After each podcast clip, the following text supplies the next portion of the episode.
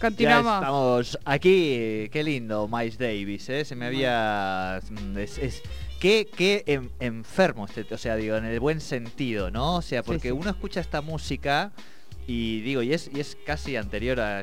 Estábamos hablando de Rafael Acarra y este tema en particular. Sí, sí. Y tiene una modernidad, tiene una- un sonido, Miles Davis, que realmente es impresionante. Y encima le da la bienvenida a usted, Pablo Montanaro, y a este espacio de libros. ¿Cómo le va? Bien, muy bien, muy bien.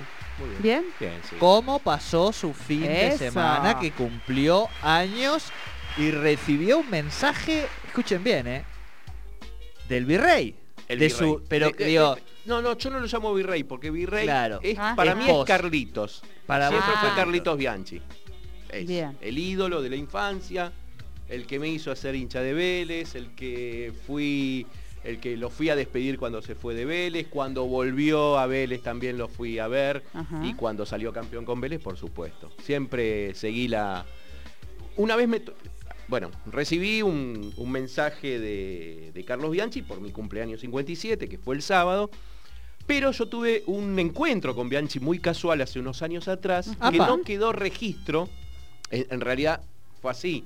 Me lo encontré en un aeropuerto, él estaba solo con la mujer y lo encaré.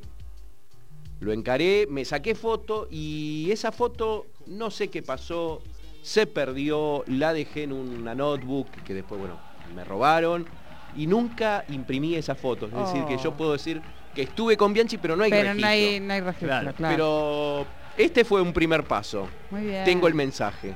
El próximo va a ser Sí. encontrarme con Bianchi. Lo vamos, vamos Eh, a eh. traerlo aquí en algún momento. Hay, hay que, si no le escribimos un libro de sus memorias, de- decirle, pa Carlitos, te escribimos nosotros el libro, si querés, y te, y te venís para acá, bueno. Así que bueno. Es Pero siempre un mimo.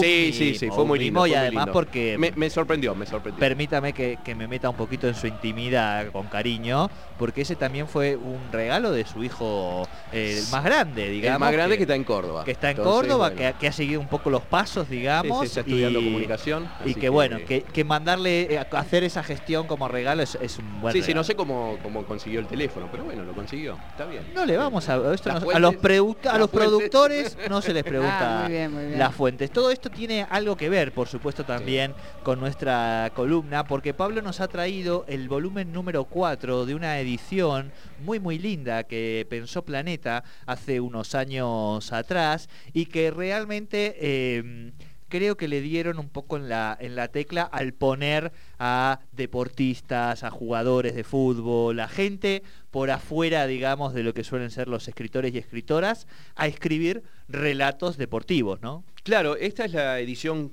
eh, cuarta, la cuarta edición de Pelota de Papel.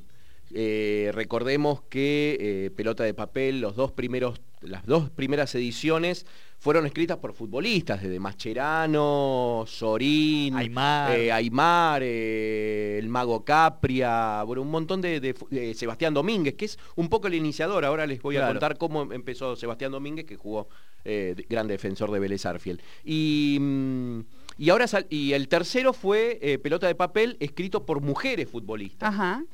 Que eh, tuvo una gran repercusión. Sí. Eh, y el cuarto es escritos, o sea, cuentos escritos por deportistas, de Bien. todos los deportes, ¿eh? Eh, de todos los tiempos, porque incluso hay un texto de Guillermo Vilas, de Roberto de Vicenzo, un golfista, bueno, ya de los me- años 60, y no sé si antes, ¿eh? Muy joven Rafaela era. de bueno eh, eh, de, de otros deportistas como bueno Fabricio Berto más más de acá Sí. no Eh, Roberto Ayala Paula Pareto ¿eh? Ah. Paula Pareto Sebastián Crismanich el futbolista sí el, sí el futbolista, el ratón, digamos. El- ratón Ayala, Tantos el años en. Valencia, tantos años en Valencia. Hugo Conte de volei Ajá. Eh, el Chapa Branca, un, un jugador de rugby de los Pumas, ¿eh? de, de- también de los 70, 80. ¿eh? Así que esta es la... la, mm, y Luciana Aymar, Vanina Correa, la arquera de la selección Ajá. de fútbol femenino. ¿Y cada uno su- sobre su disciplina deportiva? eh, escribe un, un- un relato, un cuento, que está vinculado a las esperanzas, los esfuerzos, las luchas, las dificultades, eh, los desafíos ¿eh? Eh, que tuvieron que, que, están plasmados en, cada uno de estos relatos. ¿no? Pelota de papel está publicado por la editorial Planeta, tiene un prólogo de Gabriela Sabatini.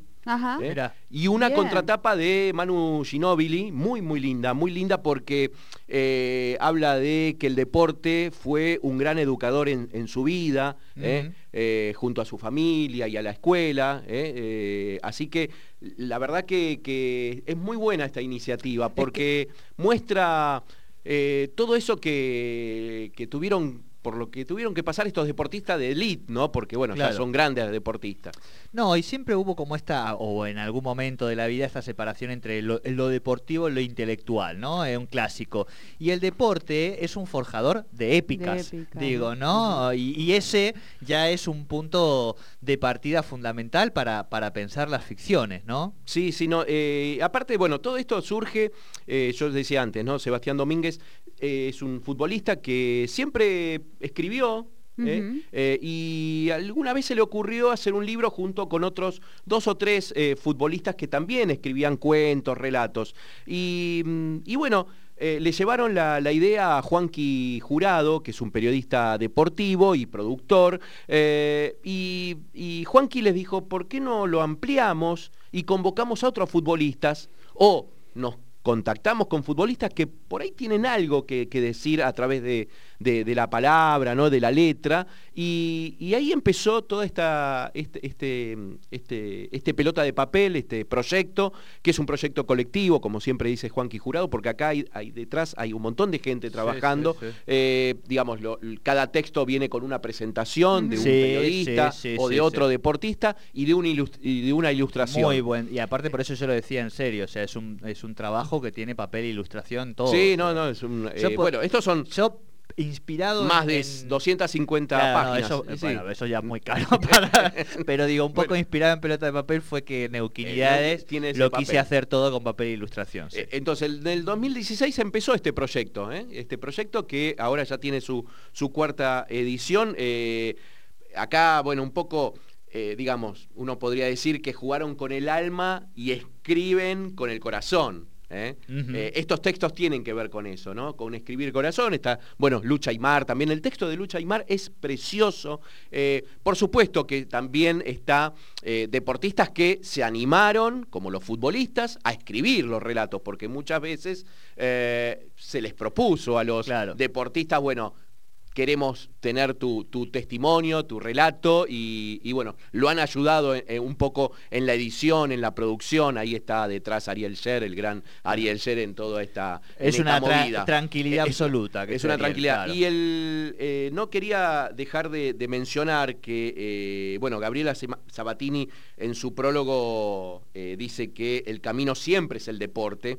¿Eh? que, que, estas historias habitan en el corazón de atletas muy nuestros que hicieron y marcaron una huella con mucho esfuerzo y mucho compromiso. Y el, primer eh, relato, el primer cuento que aparece en, Pelota de Papel 4 es el del atleta Brian Toledo, ¿no? Eh, no sé si, si, recuerdan que fue eh, medalla de oro en el lanzamiento de jabalina en los Juegos Olímpicos de Singapur en el 2010 y finalista olímpico en Río en el 2016. Bueno, Brian escribió El Árbol de la Vida, lo entregó en enero de 2020. Él muere en un accidente de tránsito en, el, en febrero del año pasado. O sea, un mes antes entregó este texto que es maravilloso y que cuenta, eh, bueno, eh, de alguna manera... Eh, el, gran esfuerzo que hizo, porque venía de una familia muy humilde, el gran esfuerzo que hizo para poder ser atleta, para poder llegar a los Juegos Olímpicos y ganar una medalla es, el, de alguna manera, en la presentación, la periodista Verónica Chatelino escribió que eh, el relato de Toledo es su mejor y más perfecto lanzamiento. Es la inspiración que deja miles de chicos, que encontrarán a través del deporte una herramienta de transformación e inclusión social. El texto es maravilloso. Eh, y después hay un texto que a mí me sorprendió mucho, que es el de Guillermo Vilas. Eh, yo, la verdad que es para mí uno de. Después de Bianchi viene. eh, vos sos jugador de tenis además. No, no, no soy Sos, jugador. sos practicante Voy de la disciplina. Soy- Me me gusta, gusta, me de ahí a que lo, de que lo No, juegue, dijo eh, Pablo. No, no, Yo tengo digo, como- digo esto de Pablo además de- porque hay todo un, un grupo selecto de periodistas, eh, Ah, vamos a bien, bien, decirlo, muy bien. de nuestra orilla, y si hay alguno escuchando, le mandamos un gran abrazo, por supuesto, que juegan y se reúnen sí, para sí, jugar todos los, todos los Ah, fines de bien. semana, o viernes o jueves se, se juega. Eh, mm, eh, eh, bien. Vilas eh, siempre escribió Vilas, ¿eh? Porque yo he tenido un libro de poemas de Vilas. Que Pará, algún día- pará, No, pará. Acabas de dar ¿Cómo un datazo, que ¿en has serio? tenido un libro de, De, verdad que poemas no, no lo sabía yo de tampoco. Guillermo Vilas?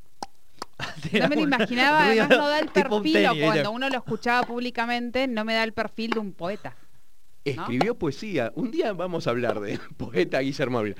El libro es espantoso. ¿no? Ah, bien, bien, bueno. Ah, bueno, Bueno, bueno. pero- Ah, pero ahí estamos, ahí No, estamos. como poeta un gran deportista. claro. Como poeta un gran deportista. No, no, pero tenía. Pero tenía- escribió poesía, escúchame. Es difícil, ¿eh? No, y a- es fácil escribir poesía.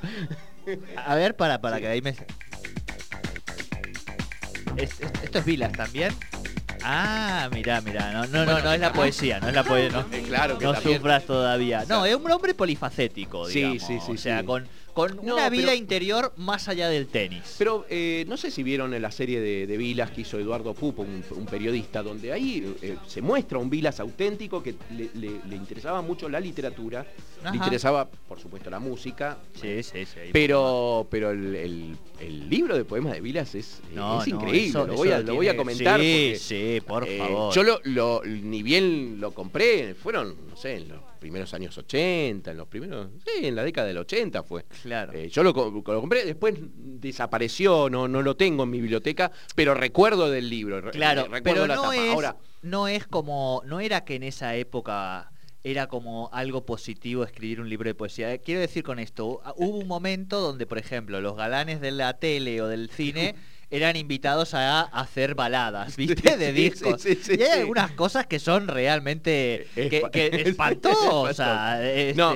Darín mismo grabó uno que todavía hoy cuando se lo recuerdan en las entrevistas dice, no, por favor, no me hagas. Sí, sí, sí, Digo, sí. capaz que Vilas el momento era como que los escribieran poesía, ¿viste? Y decir, Bueno, es- claro, han es- puesto- Se animó por ahí, pero no, no Hoy hubo. algunos pagan para que le escriban el libro No, y aparecen supuesto, como bueno. en aquel momento capaz que el marketing o la Sí, cuestión Claro, de prensa esto- no daba pero- para pero esa cuestión. por él, Pablo. el- eh, este texto, no, es, es un texto que se llama Enero del 73 y es Sí. un texto muy, muy interesante porque lo que eh, eh, Eduardo Pupo, el periodista que lo, lo pres- presenta el texto de, de Vilas, habla que es un manifiesto social. Es un texto inédito, nunca se había publicado. Eh, Vilas estaba a punto de convertirse, estamos hablando del 73, estaba a punto de convertirse en el tenista número uno del mundo y describe con, con gran lucidez el contexto político y social y el significado de las desigualdades. Eh, la verdad que es, es un, un texto muy, muy interesante de Guillermo Vilas, inédito, y que habla de esto, ¿no? De la desigualdad, del dinero, de las ambiciones, del poder. Es, maravilloso, ¿eh? Eh, eh, El comienzo, en todo caso, les, les leo. Sí, sí, sí. Dice Vilas, o escribió Vilas, ¿no? A Guillermo, a el través- jugador de tenis. el gran Willy. A través de la historia el mundo fue cambiando más y más, pero antes de producirse hubo un comienzo, y todo comienzo parte de cero. Desde allí se produjeron revoluciones de todo tipo, guerra y paz, pactos. La sociedad actual es mala, pero no pienso como la gente que afirma que la juventud está perdida. Ven lo actual y no el punto de partida. La violencia inicial no fue provocada por los jóvenes, sino más bien por personas de traje y corbata con pelo escaso o blanquecino. Así empieza este manifiesto social de Guillermo Vilas, año 73, enero del 73 se llama el texto. Así que eh, está en pelota de papel 4, lo pueden... Mirá, la- mirá, mirá el aporte que nos ha hecho Pablo Muy hoy. bien. Es sor- eh, sorprende el texto. Sí, eh, sí, eh, no, pero yo además cuando- empieza siendo un escritor eh, decimonónico, digamos. Sí, por supuesto, por supuesto. Bueno, un tipo que recorrió el mundo Sí, también, ¿no? sí, claro. Y que tenía, tenía una sensibilidad, tenía una sensibilidad. Parecía, ¿no? Que, que era un snob, y sí, pero bueno. eh, Un yo siempre- personaje, un personaje Un personaje, a mí me- siempre me, me interesó Vilas y, y, bueno, este libro de poemas algún día vamos a hablar. Eh, entonces, Pelota de Papel 4, eh, publicado por Planeta, un libro escrito por deportistas. Hay, eh, son 250 páginas, tiene el libro, un montón de deportistas de todas las disciplinas, de todas las disciplinas. El texto de, Lucha y Mar también eh, es, es, hermoso, se llama Las alas del deseo, ¿no? Y ahí está la lucha, la, pequeña lucha, ¿no? que, ya soñaba, ¿no? Con esa carrera de deportista, dejando de lado un montón de, cuestiones y de, y de, vivencias propias de una, de una adolescente, de una niña, ¿no? Eh, con, el, con el objetivo de, no sé si de ser número uno, pero sí de destacarse en el deporte eh, del, hockey, ¿no? Como, se destacó la, número uno. Sí, sí, crack, crack total. Eh, así que bueno, un montón, son más de 40 relatos, son 41 relatos escritos por deportistas de todas las disciplinas. también está el de, el de Vanina Correa, la arquera de, de, fútbol femenino, eh, de, todas las disciplinas, de, hasta de tenis de mesa. ¿eh? Eh, ahí está el famoso ping-pong. El, famoso ping-pong, sí, sí, pero llamado tenis de mesa. No, no, y que además es un deporte concurrente para algunas familias que tenés, ¿no? Entre hermanos. Yo tengo la mesa de ping-pong en casa. Bueno, exacto. Y una cosita más porque es importante. todo el dinero que se recaude por la venta del libro todo el dinero va a causas solidarias, es decir, los deportistas no cobran un peso, ninguno de los editores ni productores de este, de este libro, sino que se eh, recauda todo para instituciones, para clubes, eh, para pensiones de clubes, para centros de formación, eh, hospitales y otras entidades de, bien público. esto se hizo también en, los anteriores, en las anteriores ediciones de Pelota de Papel. Y además acá pasa una cosa que también es tema para, para no sé si para esta columna, para otras en algún momento, digamos, o para este espacio, que es, bueno, Em, qué pasa con la vida de los deportistas después de que dejan de ser activamente, eh, dejan de ser deportistas, vamos a decirlo así, con una vida activa muy corta, que termina a los 40 años, o sea, con todo por delante, 35, 40, con un desgaste muy grande y que en el mejor de los casos, incluso hasta alguien que haya ganado una, medalla de oro, digamos, con eso quizá olímpica, puede, con eso puede pagar una casa, un par de contos, pero digo, es muy complicado lo que pasa también con los jugadores de fútbol profesionales, ¿viste? Porque uno siempre piensa en los jugadores de River, de Boca, en, aquellos que ganan. el resto. Pero el resto son la mayoría, digamos. o sea, el resto es la norma, ¿no? Y ellos son la excepción. No, y aparte con deportes que, que no, que, no tienen mucha prensa, claro, claro. que... No, es la, historia que puedan llegar a contar realmente es, eh, eh, en, cuanto a experiencia de, de, ser deportista de élite, los sacrificios que implica, esto que decías vos al inicio, Pablo, las historias que tienen al, haber atravesado mm, tal vez por muchos campeonatos, las frustraciones, los, el mensaje de, positivo de porque claramente una persona que ha llegado a esas instancias eh, eh, realmente le ha visto la beta positiva y eh, porque ha llegado hasta esa hasta esas instancias. Entonces todo eso me parece que volcarlo en un relato después bueno veremos si los relatos no no no son, son, muy buenos. Yo no leí no terminé de leer el libro pero prácticamente me falta el, 20% del libro, ¿no? Pero, pero están, están muy bien, muy bien escritos, eh, muy bien apuntados. Lo que, lo que decís con respecto a esto de, los deportistas, el día después del deportista, ¿no? Eh, eh, sobre todo en estos deportes que no son los, populares, ¿no? que solamente por ahí nos interesa o, los vemos cuando son los Juegos Olímpicos. Exacto. pero los, grandes sacrificios. El otro día estaba contando, justamente escuchaba eh, una entrevista de el, que ahora va a competir, el argentino que va a competir en los Juegos Olímpicos eh, de tenis de mesa, justamente, que, bueno, que él a los eh, hace dos años empezó, digamos, a profesionalizarse, ¿no? pero todo eso le implica también un montón de distanciamiento con la familia. Es un tipo que tiene 21 años, muy joven, eh, y que hace tres años atrás jugaba en el quincho de la casa, ¿no? Al ping-pong. Y, bueno, eh, le dieron un respaldo, un respaldo económico a través de sponsors, pero bueno, eso no dura eternamente. Claro, claro, claro. No, no, es sencillo. Hay, hay, o sea, hay quienes digo. Lo, y el sacrificio, el sacrificio sobre todo. Porque además, exacto, porque digo, después uno es verdad que cree, o sea, saquemos a los futbolistas del imaginario, ¿no? Pero son no solo de los sacrificios en la juventud y en la adolescencia, cuando todos tus amigos se van por ahí, no sé qué, y uno se tiene que quedar en serio, sino que además el cuerpo queda muy lastimado, digo, cuando uno le exige ese deporte de alto rendimiento, ¿viste? O sea, lo, lo ves, ah, está bien que se cuidan, que tienen mucho, pero digo, al cuerpo se le exige de una manera y muchas horas y mucho tiempo, y tampoco es que les queda mucho más tiempo para ir pensando en construir ese futuro post deporte, ¿no? Ujú, que es una carrera, alguna formación y demás, ¿no? No, sí, es un tema hay, interesante. hay muchos que por ahí, eh, digamos, por ahí venían estudiando y con esto del deporte y la exigencia, eh, tienen que quebrar esa, esa, digamos, esa idea de, de ser profesional en otra cosa. eh, y después, bueno, algunos retoman, otros no, pero Claro. en los estudios o, eh, o- o abren camino por, por, otra, por, por otras partes, ¿no? Eh, pero bueno, sí, sí, es, es- es un tema. el- y bueno, eh, qué pasa con, en las provincias, ¿no? Eh, con el tema de, de- de estos deportistas que tienen que dedicarse eh, a vivir y, y hacer deporte y ser, ser cada vez mejores, ¿no? Tal cual, tal cual. Bueno, hemos abierto ahí un montón de temas sí. como para sucesivas columnas. Eh, un placer entonces, Pablo. Recordamos, Pelota de Papel 4 ya está en las librerías. Sí, sí, sí, sí, sí. este, Es uno de- Online también se puede comprar, pero Por digo, ya está circulando. bien. Cuentos escritos por deportistas, 41 cuentos.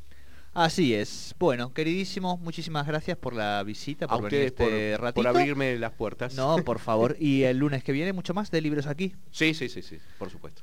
Aquí Pablo Montanaro hablando de libros en tercer puente.